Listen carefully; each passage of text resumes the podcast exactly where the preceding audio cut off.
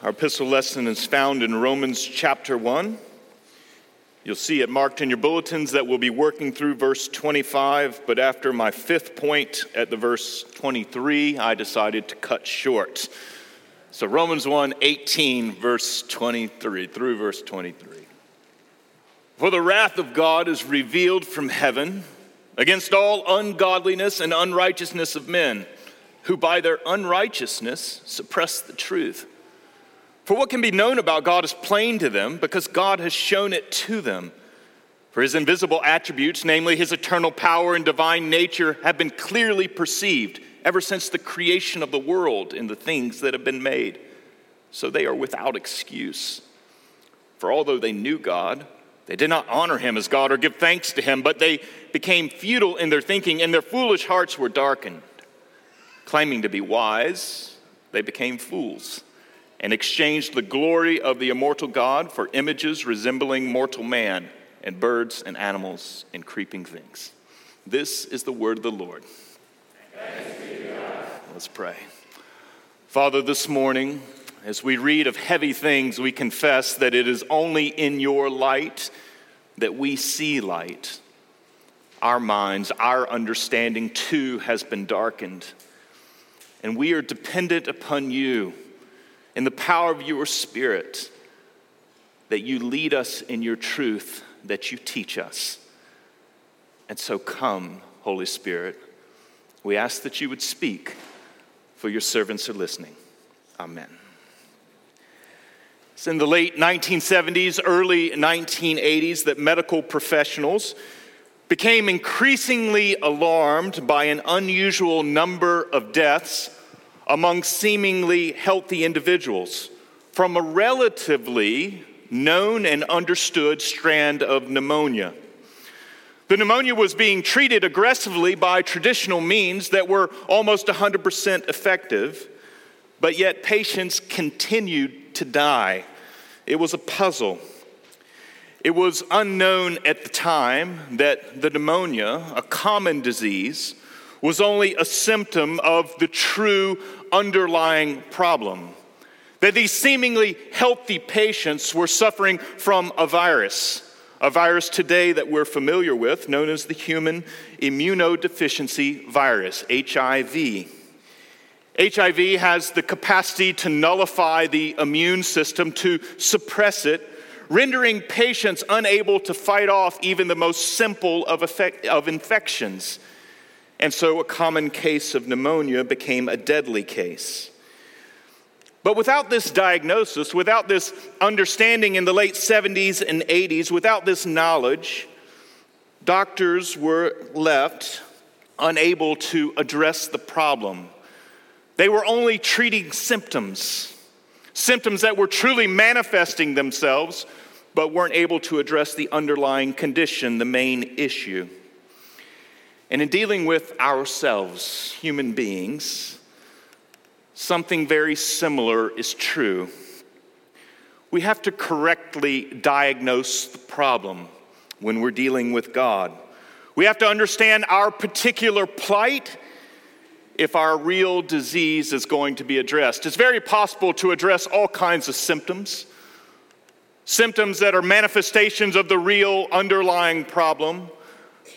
But if we're to address really what's going on with you and what's going on with me, what's going on in our world, we have to have the right diagnosis. Without the right diagnosis, we treat only symptoms, and death still occurs. And this is Paul's underlying presupposition as he comes to the book of Romans. In chapter one, he has mentioned the introductory material and then stated his main point that the gospel manifests the righteousness of God and it lays out the way for us to be right with God, that the righteous will live by faith. And this presupposes then an understanding of the problem. And in the second half of chapter one, all the way through chapter three, Paul will take a long and slow and detailed look. He'll do the autopsy, you could say, on the human problem what it is that animates us and what causes our sickness. And so Paul details and he documents something for us. We're told in verse 18 exactly what that is. For the wrath of God is revealed from heaven against all ungodliness and unrighteousness of men. This is the formal statement of our disease. The true underlying condition is ungodliness and unrighteousness. And so, what's important for us this morning? Of preeminent importance, even though not perhaps the most exciting of topics, is to take that long and slow, detailed journey, to do the autopsy on unrighteousness and on ungodliness. Because what Paul is laying out here is that this is the primal sin of humanity. He's speaking in universal terms and he's speaking about all human beings. That we are thoroughly corrupt and that we have participated in this primal rebellion. And so this morning in verses 18 through 23, five different aspects of this rebellion for us to consider. First, we are all implicated.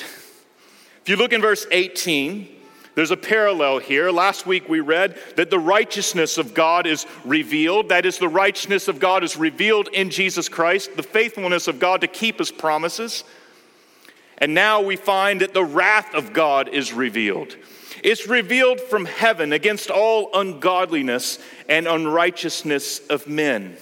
It's been common for many when reading these verses to think that this simply refers to the vices of the Gentile world. If you remember, one of the fundamental issues that Paul is having to address in this congregation in Rome is the division between Jew and Gentile. No doubt, some of Paul's audience, especially that Jewish audience with a bit of pride and self righteousness, would have delighted to read this well known catalog of Gentile sins.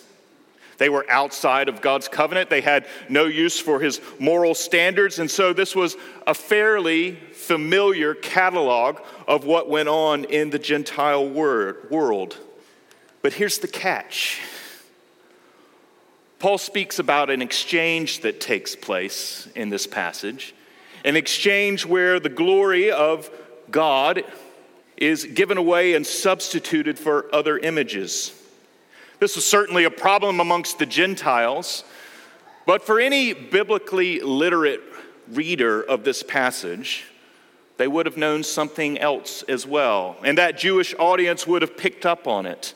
Because the language that Paul uses references three Old Testament passages Psalm 106, Psalm 115, and also Jeremiah 2.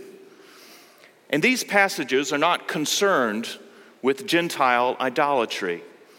Rather, they're concerned with the idolatry that was in the Old Testament church, in Israel. And this is the point it's not just the Gentiles. And that same pride can infect us today, where we hear this condemnation that the wrath of God is being revealed against human unrighteousness and ungodliness. And we tend to think that this passage applies to this community or that community. We like to project and to look outward, to apply it to particular groups of people. But Paul will arrive at his point in chapter 3 that we'll see in a few weeks. In verse 10, he announces that none is righteous, no one. He goes to the extent of human language to express this to us that the wrath of God is being revealed against our ungodliness, against our unrighteousness. That we do not have the privilege of making distinctions between human beings. That you and I do not have that prerogative. And that we cannot faithfully read this and understand it if our primary preoccupation is to apply it to other people, if it portrays this group or that group, and we delight in putting them in that dock, then we've missed the point. Because this is a blanket judgment, a statement of our condition, of who we are in front of God. It includes you, it includes me. It's a statement about all of us. And so we're all implicated. Second thing, as we pursue this autopsy, we see that in this condition we suppress the truth. If you follow in the last half of verse 18, against the ungodliness and unrighteousness of men who by their unrighteousness suppress the truth. For what can be known about God is plain to them because God has shown it to them. For his invisible attributes, namely his eternal power and divine nature, have been clearly perceived ever since the creation of the world in the things that have been made. So they are without excuse. And here Paul is explaining another revelation of God that takes place. We've read of the revelation of God's righteousness, we've read of the revelation of God's wrath. And then we discover here a revelation that takes place through the works of God's hands, through the creation itself. We're told that God's invisible attributes, namely his eternal power and his divine nature, are known and put on display. They are made visible in God's works of creation. And this was God's design in fashioning and forming the world. That is, God, who is invisible, would be known to us through the works of his hands. That the world itself would function something like a mirror. That it was a mirror of God's glory. It was the theater of resplendent beauty in which God gave liberally to human beings and that human beings were then to respond in thanksgiving and gratitude to God. That God's benevolence in creation would induce them to love and to serve Him. This was the original design of the world. Paul argues that that revelation is clear, but that there is a problem. We suppress it. You see, he's not saying that the problem is that God is not speaking clearly. No, God has spoken clearly through the revelation in creation. But the problem is with you and it's with me that we hold it back, we press it down. We want to control it, we want to suppress it. It's known, but we choose to overlook it. Over the past several years before going to bed, I've taken up the task of rereading John Grisham's law novels. You perhaps are familiar with them. One of the ones that I read recently was titled The Guardians. The main character is a man named Quincy Miller who was convicted and sentenced to the death chamber unjustly. He hadn't committed the crime, but there was the suppression of evidence by the authorities that led to his conviction. So, unjustly, he was on death row. As you read the story, you become increasingly angry because it's clear that the evidence has been suppressed. The authorities knew that Quincy Miller hadn't created the crime, but the evidence being suppressed put him in the dock and led to his ver- verdict of guilty. It was being held back. And, friends, this is the nature of suppression. It's not a neutral activity, it's active, it has a certain malice to it. And this is what Paul is saying about us is that we, having clearly received the revelation of God in the works of his hands in creation, we suppress it. We want to hold it back. But Paul says, nonetheless, that we're without excuse. We know enough of what God has revealed, and so we're guilty before Him without excuse. Third, as we pursue the autopsy, we see that we also snub God. If you follow in verse 21, for although they knew God, they did not honor him as God or give thanks to him, but they became futile in their thinking, and their foolish hearts were darkened.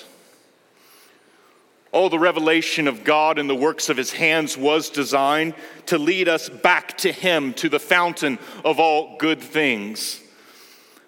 This was God's original design for human beings to commune with him, that we would enjoy God's good gifts in the creation, and that we would walk with him, and that we would be that we would flourish and be whole, satisfied in all of God's gifts and all of God's goodness.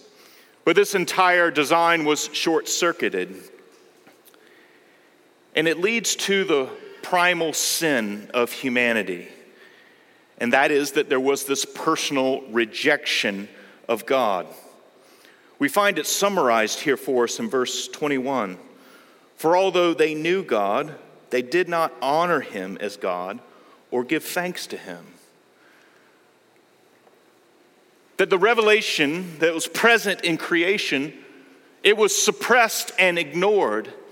And rather than the revelation leading us to give thanks to God and to worshiping Him and honoring Him and communing with Him, we turned the other way. We became darkened in our thinking and foolish in our hearts. But what's so important for us to grasp here as we talk about this snub of God that's taken place in our midst is that it is incredibly personal. That it was not some arbitrary rule set up by God that we perhaps happen to break and then God's somehow angry with us. Know that this offense, this snub, is incredibly personal because God fashioned the world for you. And He filled it with His benevolence and His kindness and all of His good gifts so that you would offer thanks to Him, so that you would honor Him, and that you and I both are the subjects of that revelation, and that we're guilty of not responding in the proper way. In Genesis 2, Adam and Eve are instructed not to eat of one tree, the tree of the knowledge of good and evil. Many read this passage and think it's just a capricious command, rather arbitrary. Don't eat of that, and prove whether you love me. But it's important to dig deeper as to what this tree stood for this tree of the knowledge of good and evil. Because what that tree stands for is the one who has the right to judge, to differ between good and evil. And so when human beings ate of that tree, when Adam and Eve ate that fruit, they were declaring themselves the ones who were competent to decide what was right and wrong. And friends, we can see very clearly that that's no innocent activity. That's not a simple mistake. It's not a trivial error. It was defying what God said. It was throwing off the yoke of God and the harness of God. It was to say that I want to be the judge of what is right and wrong. I want to determine what is true and what is false. I want to be the one who determines light and dark. This is the snub of God that has taken place in each of our lives. It's the pride of humanity expressed in that autonomous act, and is particularly defiant and ugly and incredibly personal. Fourth, in this autopsy, we also discover that we're self deceived. Verse 22 claiming to be wise, they became fools. Self deception is normally defined as this it's a choosing to see the world and the choosing to see yourself the way you want it to be. And the difficult thing about self deception is that we're to last to acknowledge it. Self deception is designed to be defensive, it's designed to shield out every other message. And so we may well be self deceived and we not know it. And human beings, because of our primal sin, in which we suppress the truth and hold that back, we claim to be wise when we're actually fools. That this is what is happening in this rebellion against God. because self deception requires a level of self knowledge, we're blind to it. When we see it in others, we become particularly sensitive to it. As a young pastor, I remember my first strong encounter with self deception. A woman who simply believed things about herself that weren't true. I would pull my hair out trying to explain it, wanting her to see an alternate reality. But she would continue to assert, no, this is the way things are. This is what I've done. This is who I am. And it was easy to think to myself, how foolish, how self deceived she is. But here's the deal we too are self deceived. We participate in that foolishness. We've claimed to be wise in our rebellion against God. We don't accurately know ourselves. We are disconnected from ourselves. We don't have proper knowledge. We too have been led into a lie. One of the more difficult aspects of the autopsy. And finally, we see in verse 23 that we create our own gods. Paul continues, and they exchange the glory of the immortal God for images resembling mortal man and birds and animals and creeping things. This is what human beings do. We live with a consciousness of God that we suppress. He's revealed his invisible attributes to us, and we know those. We hold them back. But because we've been created for that communion, we desire some sort of religion, some sort of ultimate meaning, some sort of joy. And so we craft and fashion gods for ourselves. Gods that will bring that meaning, gods that will give us some sense of divinity, gods that will give us some sense of joy. And it's critical to observe here in the passage how it exactly works. Because we see what he says is that those gods are crafted in their own image, mortal man, or from birds and animals and creeping things, that is, other things in the creation. And this exchange that takes place in which the true God is set aside in our suppression, is then substituted for things from his good creation. We take things from within this life and we elevate them to places of honor, putting them in heights to which they were never designed to ascend. And we begin to bow and we prostrate ourselves before things that were never meant to bear the weight that we assign to them. And what happens? They destroy you. Those things that you begin to worship from within the creation, good gifts that God liberally shares with you, that you then substitute for God, those things ultimately destroy you because they were never designed to bear that weight. Augustine, in his famous book, The Confessions, captures this beautifully. It's book four, chapter 12, if you have interest.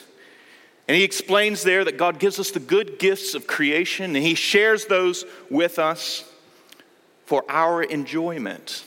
God is not a prudish God. He gives them to us for our enjoyment, and that we are to return thanks to Him as we participate in and enjoy those good gifts. But then Augustine warns from his own experience, in which he sought meaning and joy in every way in pleasure, in philosophy, in learning, and in pride and ambition. And at the end of that long and hard road, he gives this warning that these good gifts can overtake us. Listen carefully to what he says. The good, referring to the good thing you love, is from him but only insofar as it is used for him is it good and sweet. But with justice will it become bitter if you, as a deserter from him, unjustly love what comes from him. Whither do you walk farther and farther along these hard and toilsome roads? There is no rest to be found where you seek it. Seek what you seek but it lies not where you seek it. You seek a happy life in the land of death, but it is not there. How can you find a happy life where there is no life? That God has not assigned life to be found inside of His created gifts, in and of themselves and by themselves. But yet, this is where we run. We attempt to find God and to find our joy and our pleasure, our identity and our worth. We attempt to find it inside the things of the creation. We do so in, in, in innumerable ways, looking for that happy life. But Augustine says you seek a happy life where God has not assigned happiness. That there's one place for ultimate fulfillment and joy, and that nothing else will have its proper place in life until you know Him, the fountain and giver of everything. Augustine then concludes a few chapters later Woe to my proud soul, which hoped that if I fell away from you, referring to God, it would have something better. It turned and turned again upon its back and sides and belly, but all places were hard to it, for you alone are rest. He uses the metaphor of sleep, and he says there was nothing but restlessness. The bed was hard and uncomfortable. There was no place that he could find, and he searched and he searched hard. There's no rest, there's no peace in this journey that we take out into creation, where we attempt to take the good gifts of God and have those become the ultimate things in our life. They promise life, but in the end, we find that they're empty and we're delivered over to futility, endless restlessness. And friends, it is at the end of this at the end of understanding the autopsy, what the true animating problem is for human beings. That we're not just a little sick, but there is a primal rebellion that has taken place that implicates every one of us, that there are no exceptions, that the problems are not out there, they are here, they reside in us that we suppress the truth of God. We have held that back. That we have snubbed God, that we've not received His revelation properly and given thanks to Him and honored Him and worshiped Him. That we too are self deceived, that we believe things about ourselves that are simply not true, and that we create our own gods. And it is at the end of that diagnosis that we feel the weight of sin. We feel the weight of the problem. And many would say, well, this is not what people want to hear. They want encouragement. They want good news in the middle of a pandemic. We need something to cheer us up. Friends, the cheer of the gospel can never be heard rightly until we do the full autopsy until the true problem is understood. That the word Paul speaks in verse 17, that the righteous shall live by faith, that will never make sense until we understand the plight, until we perceive the problem that you and I participate in. Because we find at the end of this autopsy, in this diagnosis, that there is none righteous, not one, and there is no righteous deed that we can do. And so, what is the way out for a sinner trapped in his self deception, in his ingratitude, in his idolatry? What hope is there? Are we simply supposed to give up and throw up our hands? And this is where the word of God's righteousness, the righteousness of God revealed from faith to faith, the righteousness of God manifested in Jesus and in the preaching of the gospel becomes good news. Because it's here that we find reconciliation with this God. Not because of any achievement or accomplishment, because we've seen that we can do nothing, but because this God has not forgotten us. He is righteous. He is just, and He has remembered the cause of His creation and what He made and what he fashioned in his love and what he formed for us, this God in Jesus is now rescuing. And friends, we need the problem. We need it in its full seriousness, or we'll simply be treating symptoms.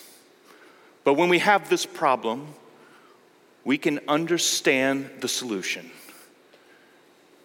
that it is God's grace revealed in Jesus that doesn't require good works from us, that doesn't require that we please Him because we can't.